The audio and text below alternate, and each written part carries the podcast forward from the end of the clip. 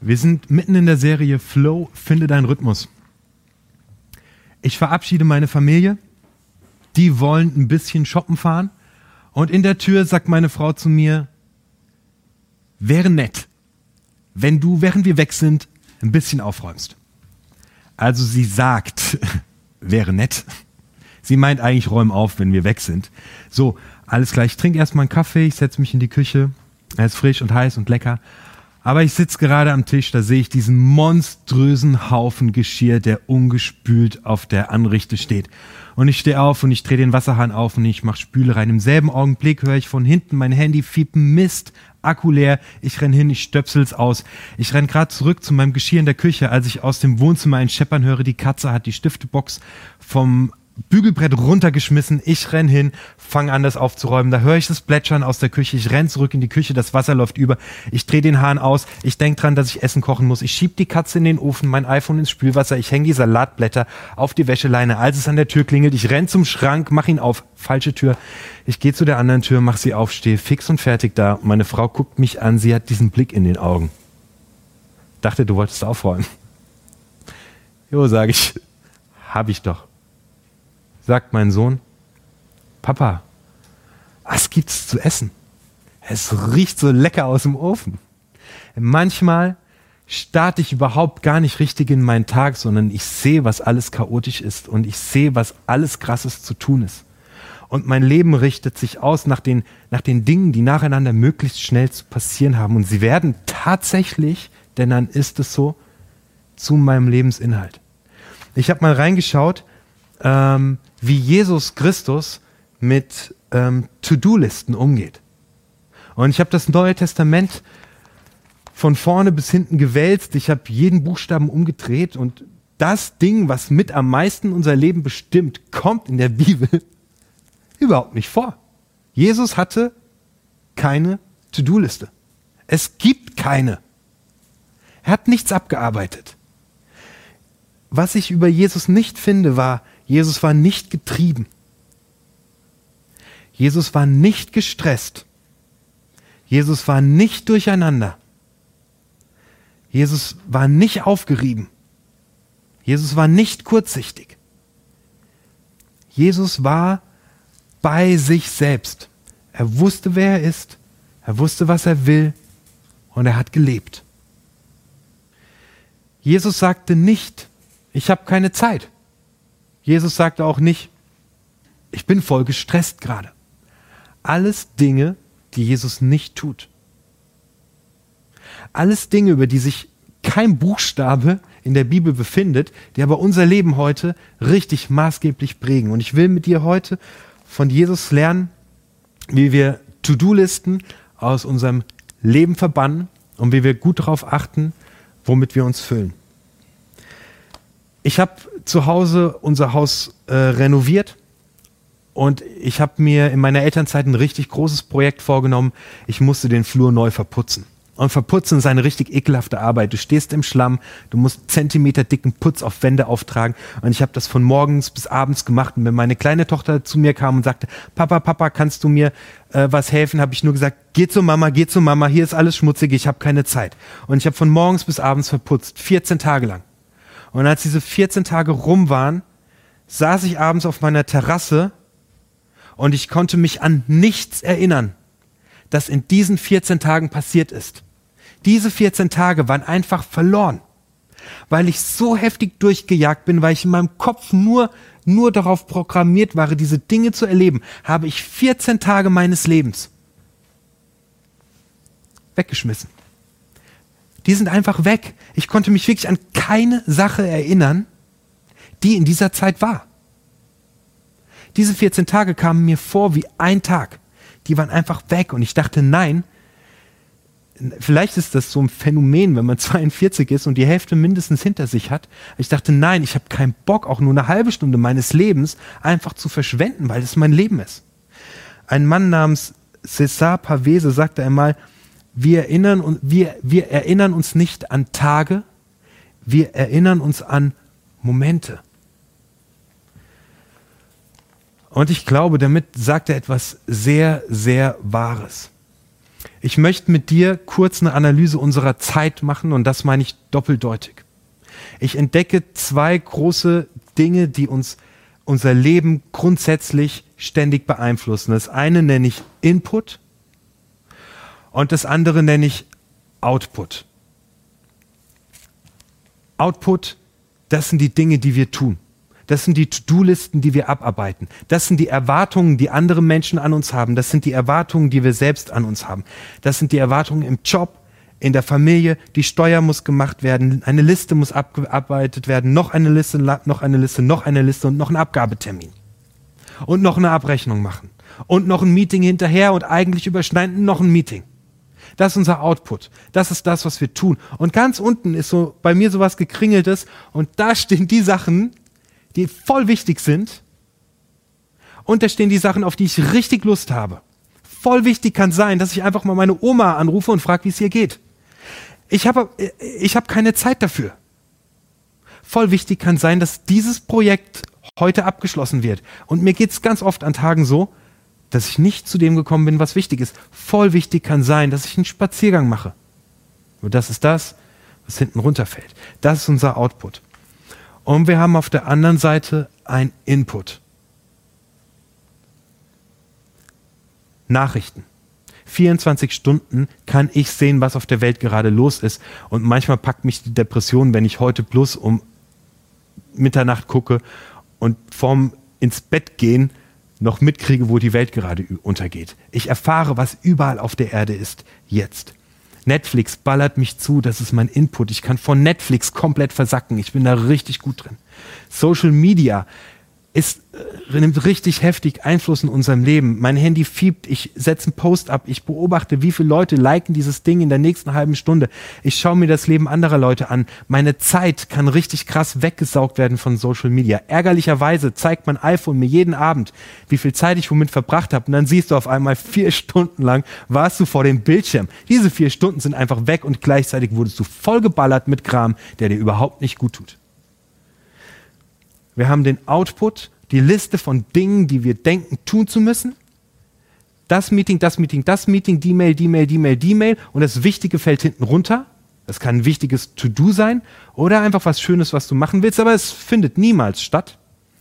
Und gleichzeitig haben wir den Input, der uns ständig, ständig mit Informationen und Push-Nachrichten versorgt, sodass unser Gehirn und unsere Seele keinen Raum mehr hat um runterzufahren. Wir müssen irgendwie versuchen runterzukommen. Das schaffen wir, indem wir uns Scheißauswege suchen, wie wir schnell entspannen. Aber das hat nichts damit zu tun, ausgewogen zu leben und führt einfach im Burnout. Und es hat nichts damit zu tun, dass wir unser Leben genießen. Input. Wie können wir unseren Input ändern?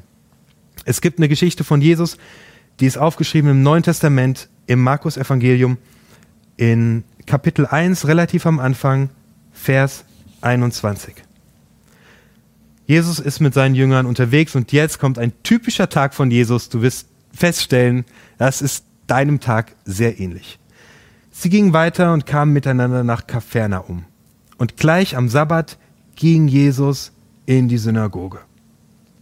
Jesus geht gleich, sobald er ankommt, am Sabbat in die Synagoge dem Gotteshaus der Juden. Damit startet Jesus seinen Tag. Noch in der Synagoge predigt er vor, vor Hunderten von Menschen. Und er hat kaum Amen gesagt, treibt Jesus einen Dämon aus. Das ist eine richtig aufsehenserregende große Sache, die da passiert. Dann geht er aus der Synagoge raus und er heilt die Schwiegermutter des Petrus nicht irgendjemand, die Schwiegermutter des Petrus. Er ist noch dort und in der Zwischenzeit hören die Leute davon, dass er gepredigt hat mit Vollmacht, eine großartige Predigt gehalten hat, dass er einen Dämon ausgetrieben hat, dass er die Schwiegermutter des Petrus geheilt hat und vor seinem Haus sammelt sich eine riesige Menge an Menschen, die alle was von ihm wollen. Da steht, alle Kranken und Besessenen kamen zu ihm. So einfach so. Alle. Alle kam zu ihm. Äh, und er redet mit ihnen und er heilt sie und er betet für sie und er macht sie gesund und er setzt sie wieder auf die richtige Spur. Und abends steht dann, treibt er nochmal böse Geister aus. So. So ein typischer Tag. Kennst du. Ne? Er startet in der Synagoge und nach diesem Tag macht Jesus folgendes. Das ist entscheidend. Vers 35. Nee, er macht es am nächsten Morgen, aber für mich ist es, nachdem das geschehen ist. Am nächsten Morgen verließ Jesus lange vor Sonnenaufgang die Stadt und zog sich an eine abgelegene Stelle zurück. Dort betete er. Das sind zwei Sachen, in die dieser vollkommen irre, chaotische Tag eingebunden ist. Das erste ist, dass Jesus ähm, in die Synagoge geht am Morgen. In der Synagoge beten die Juden gemeinsam das Shema Israel. Der Herr ist unser Gott, der Herr allein.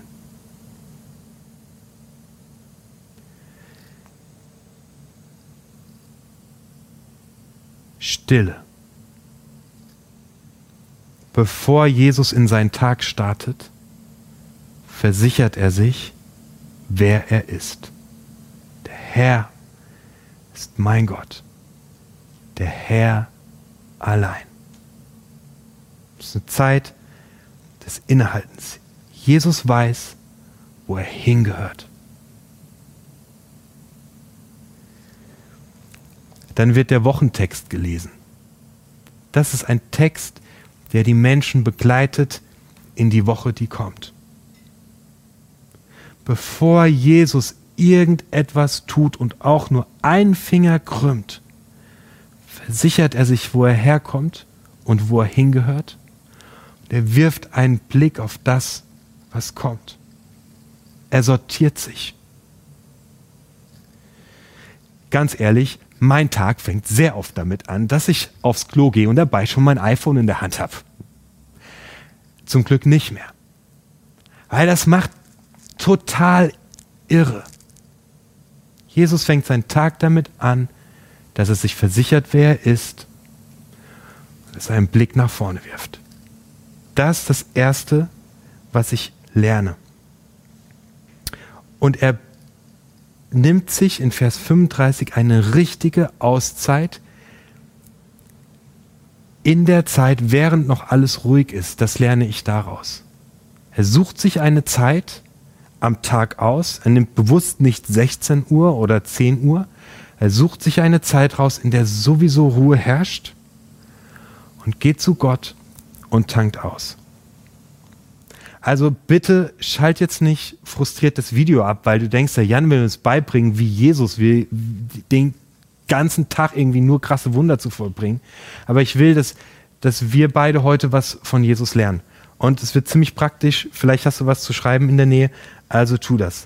Ich möchte dich zuerst auffordern, wenn du mehr Zeit in deinem Leben gewinnen willst und dich nach Gott ausrichten willst, dass du den passiven Input, der dich den ganzen Tag stresst, dass du den ausschaltest. Das ist relativ easy. Wird jetzt ziemlich praktisch ähm, und gleich nochmal geistlich, aber dein Smartphone ist ein echtes Problem, weil du dein Smartphone schon lange nicht mehr beherrschst, es beherrscht dich.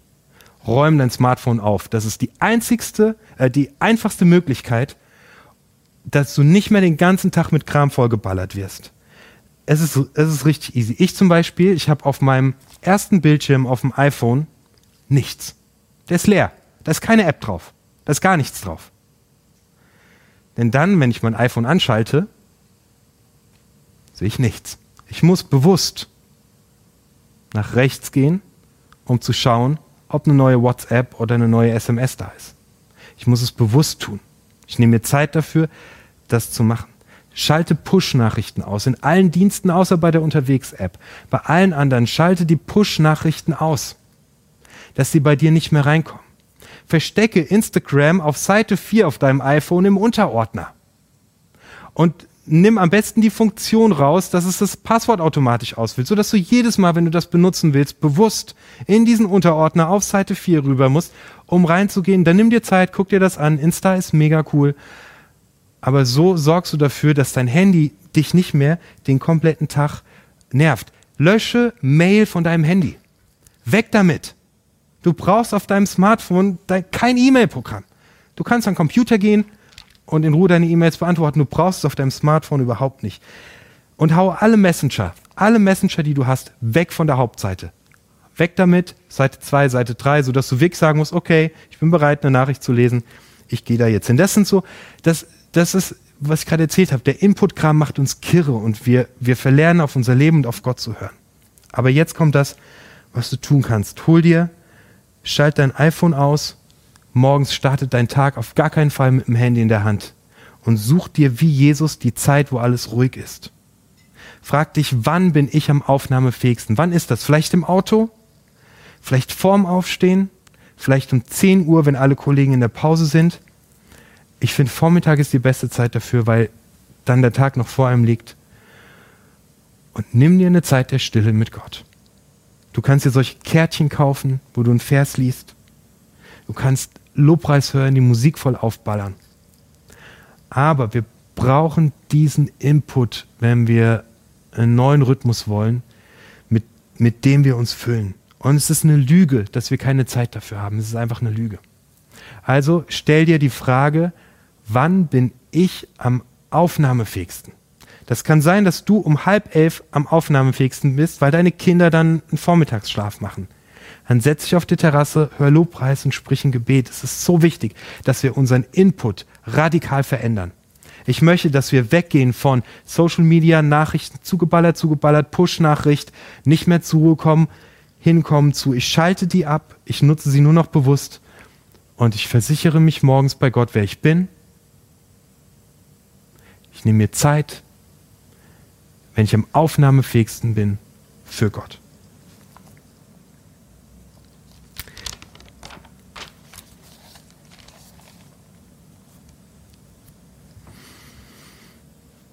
Schaffe Zeitfresser und Unruhestifter ab. Nimm dir nach der Predigt dein iPhone, räum es richtig auf, wenn du Tipps willst, schreib mich an oder schau dir mal mein iPhone an. Frag dich, wann bin ich am aufnahmefähigsten? Was ist, was ist die Zeit, in der ich am fittesten bin am Tag und schenke diese Zeit Gott? Und verbring Zeit mit ihm, vergewisse dich, wer du bist, mach den guten Plan, schau, was auf dich zukommt, so wie Jesus in der Synagoge hol dir einfach für jeden Tag deine Kraftquelle. Du brauchst es. Das ist richtig wichtig.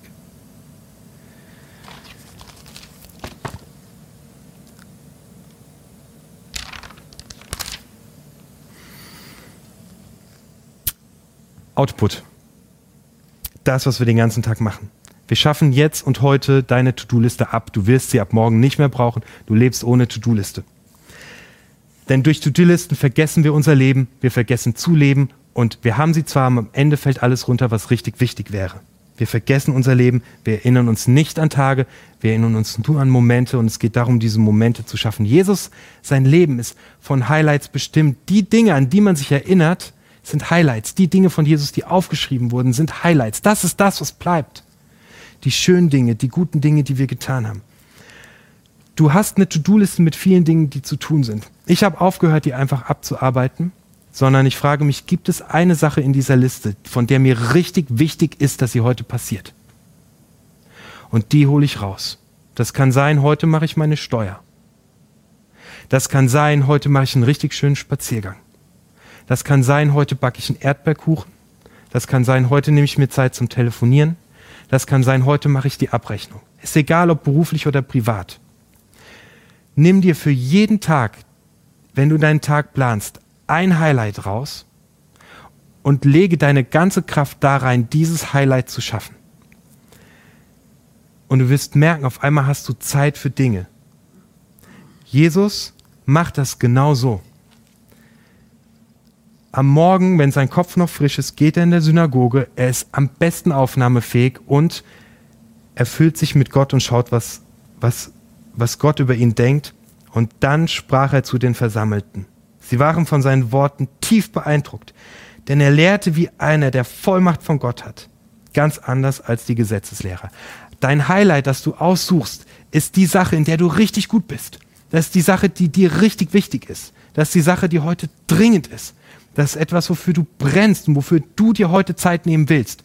Und dann schaust du, was, was ist der beste Moment, was ist meine, die Zeit, wo ich am fittesten bin. Und die blockst du. Und da machst du das. Jesus macht das am Morgen, das ist genau in seinem Element. Er predigt und sie schreiben, er redet mit Vollmacht, Jesus macht sein Ding. Er zieht es voll durch. Und am Nachmittag und am Abend macht er den Rest. Das, was man auch noch machen muss. Aber er hat für diesen Tag ein Highlight geschaffen das, mir hat das richtig krass geholfen, dass Tage nicht einfach vorbeifliegen, sondern dass ich eine Sache am Tag habe. Ich weiß, die will ich schaffen und die werde ich schaffen und auf die freue ich mich. Manchmal ist sie morgens, manchmal ist sie abends. Und manchmal vergesse ich es alles. Manchmal vergesse ich, dass man so einen geilen Tag planen kann. Und dann kannst du, du kannst einen Tag im Nachhinein behighlighten, weil du in deinem Bett liegst und sagst, Gott, danke für diesen Tag. Und du erinnerst dich, was Schönes war und was Gutes war. Und du sagst Gott, danke ah, dann bist du da und das sind Highlights und das macht unser Leben richtig wertvoll. Ich habe dich jetzt richtig zugeballert mit Input und Output. Letztlich geht es darum, dass wir uns nicht ablenken lassen, sondern bewusst leben. Es geht darum, dass wir unseren Input dass wir uns nicht mehr bestimmen lassen von den Dingen, die uns den ganzen Tag zuballern, sondern die, so wie es gesund ist, ausschalten und dafür zu Gott gehen. Und dass wir bei unserem Output darauf achten, dass wir nicht To-Dos runterjagen, sondern jeden Tag ein Highlight setzen. Wenn du mehr dazu wissen willst, dann quatsch mich an. Ein letzter Vers aus Johannes, Kapitel 15, möchte ich dir vorlesen. Und dann machen wir noch ein bisschen Musik.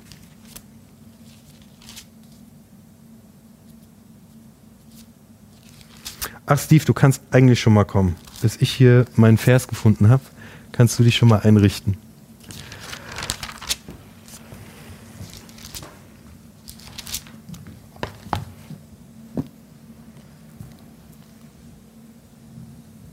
Jesus redet zu seinen Jüngern und er sagt folgendes.